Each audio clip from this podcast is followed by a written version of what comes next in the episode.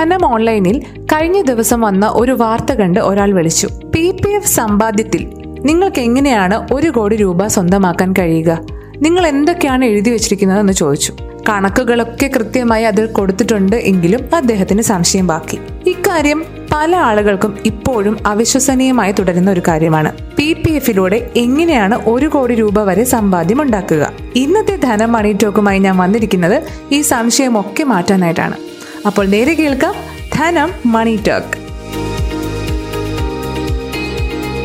ആദ്യം തന്നെ P P F എന്താണെന്ന് വിശദമാക്കട്ടെ.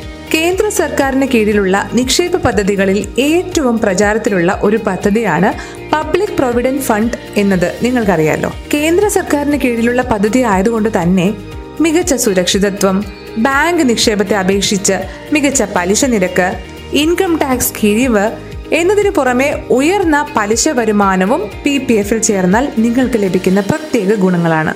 ഭാവിക്ക് വേണ്ടി കരുതി വെക്കാൻ കഴിയുന്ന സമ്പാദ്യ പദ്ധതിയായി പി എഫിനെ കരുതാവുന്നതാണ്. എന്നാൽ നിങ്ങൾ സമ്പാദിച്ചു തുടങ്ങുമ്പോൾ തന്നെ ഇതിലേക്കായി ഒരു തുക നീക്കിവെക്കണമെന്ന് മാത്രം. പതിനഞ്ച് വർഷമാണ് പി പി എഫിന്റെ പരമാവധി കാലാവധി. ചില സമയത്ത് ഇത് മറ്റൊരു കാലാവധി കൂടെ ചേർത്ത് എക്സ്റ്റൻഷൻ എന്ന പേരിൽ നമുക്ക് പദ്ധതി നീട്ടി കൂടുതൽ വർഷത്തിലേക്ക് നമുക്കിത് സമ്പാദിക്കാനും കഴിയും. അത് വിശദമായി പറയാം.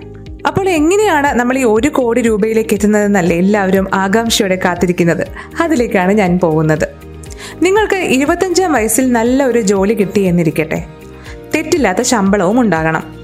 ഇരുപത്തഞ്ച് വയസ്സ് മുതൽ പി പി എഫിൽ നിക്ഷേപം നടത്തുന്ന ഒരാൾക്ക് പതിനഞ്ച് വർഷം കൊണ്ട് കുറഞ്ഞത് ഇരുപത്തി ലക്ഷം രൂപ സ്വന്തമാക്കാം. നിങ്ങൾക്ക് ഏറെക്കുറെ നാൽപ്പത് വയസ്സാകുമ്പോൾ തന്നെ കുട്ടികളുടെ വിദ്യാഭ്യാസത്തിനോ അല്ലെങ്കിൽ സ്വന്തമായി വീട് വെക്കാനോ ഒക്കെ ഈ തുക എടുത്തുപയോഗിക്കാൻ പാകത്തിന് കയ്യിലുണ്ടാകും. നമുക്ക് ഒരു ഉദാഹരണം എടുക്കാം. ഓരോ കൊല്ലവും നിങ്ങൾ പി പി എഫിൽ ഒരു ലക്ഷം രൂപ വീതം നിക്ഷേപിക്കുന്നു എന്ന് കരുതുക. പതിനഞ്ച് വർഷം കഴിയുമ്പോൾ പി പി എഫിന്റെ ഇപ്പോഴത്തെ പലിശ നിരക്കായ ഏഴ് പോയിന്റ് ഒരു ശതമാനം നിരക്ക് വെച്ച് കൂട്ടിയാൽ ഇരുപത്തി ആറ് ലക്ഷത്തിലധികം സ്വന്തമാക്കാം. ഇനി അഥവാ പലിശ നിരക്ക് അല്പം കുറഞ്ഞു എന്നിരിക്കട്ടെ അതായത് ആറ് പോയിന്റ് എട്ട് ശതമാനമൊക്കെയാണ് പലിശ നിരക്കെങ്കിലും ഇരുപത്തി ആറ് ലക്ഷത്തോളം നിങ്ങളുടെ കയ്യിൽ കിട്ടും.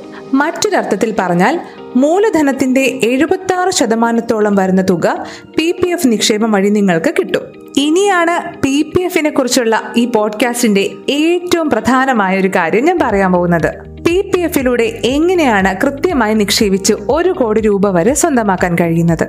ഈ സംശയം പലർക്കും ഉണ്ടാകാം. എങ്ങനെയാണ് ഒരു കോടി രൂപയൊക്കെ പി പി എഫ് വഴി സമ്പാദിക്കുക അല്ലേ? നിലവിലെ പലിശ നിരക്ക് ഏഴ് പോയിന്റ് ഒന്നായി കണക്കാക്കുകയാണെങ്കിൽ അതാണ് ഇപ്പോഴത്തെ പലിശ നിരക്ക്. നിലവിലെ പലിശ നിരക്ക് ഏഴ് പോയിന്റ് ഒന്ന് ശതമാനമാണെന്ന് പറഞ്ഞല്ലോ.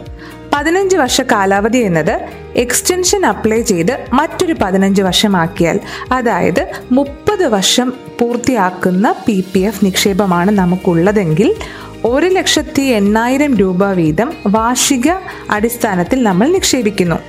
അത്തരത്തിൽ നോക്കിയാൽ പ്രതിമാസം ഒമ്പതിനായിരം രൂപയാണ് ഒരാൾ മാറ്റിവെക്കേണ്ടി വരിക. ഒൻപതിനായിരം രൂപ വീതം പന്ത്രണ്ട് നിക്ഷേപങ്ങൾ എത്തുമ്പോഴാണ് ഒരു ലക്ഷത്തി എണ്ണായിരം ആകുന്നത്.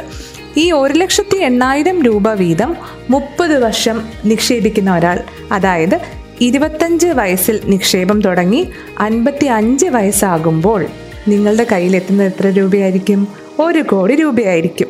ഇത്തരത്തിലാണ് പി പി എഫിൽ മുടങ്ങാതെ നിക്ഷേപിച്ച് കൃത്യമായ അളവിൽ നിക്ഷേപിച്ച് ഒരു കോടി രൂപ നിങ്ങൾക്ക് സമ്പാദിക്കാൻ കഴിയുന്നത്. ഇപ്പോൾ വ്യക്തമായി മനസ്സിലായില്ലേ? എങ്ങനെയാണ് പതിനഞ്ച് വർഷ കാലാവധി എന്നുള്ളത് മുപ്പത് വർഷമാക്കുന്നതിലൂടെ നിങ്ങൾക്ക് പി പി എഫിൽ ഒരു കോടി രൂപ സമ്പാദിക്കാൻ കഴിയുന്നതെന്ന്? ഇനി എല്ലാവർക്കും തലയിൽ പുകയുന്ന ഒരു സംഭവം പറയാം. ഈ പി പി എഫ് ഒരു ഓഫീസിൽ ജോലി ചെയ്യുന്നവർക്ക് മാത്രമുള്ളതാണോ എന്നുള്ളതൊക്കെ.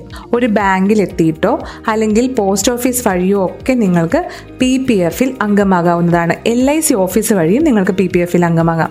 ഇതിന് നിങ്ങൾക്ക് വേണ്ടത് എന്താണ്? കൃത്യമായ വരുമാനം വരുന്നുണ്ട് എന്നത് കാണിക്കാനുള്ള ഉതകുന്ന ഒരു ബാങ്ക് സ്റ്റേറ്റ്മെന്റോ മറ്റോ വേണം.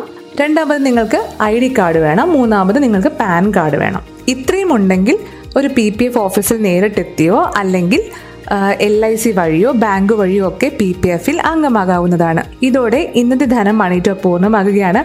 മറ്റൊരു പേഴ്സണൽ ഫിനാൻസ് വിഷയവുമായി അടുത്ത ആഴ്ച കേൾക്കാം. This is Rakhi Parvathi signing off നന്ദി. ധനം പോഡ്കാസ്റ്റുകൾ ഇപ്പോൾ ധനം ഓൺലൈനിൽ മാത്രമല്ല Google podcast Apple podcast Spotify Jio Saavn Gaana എന്നിവയിലെല്ലാം ലഭ്യമാണ്.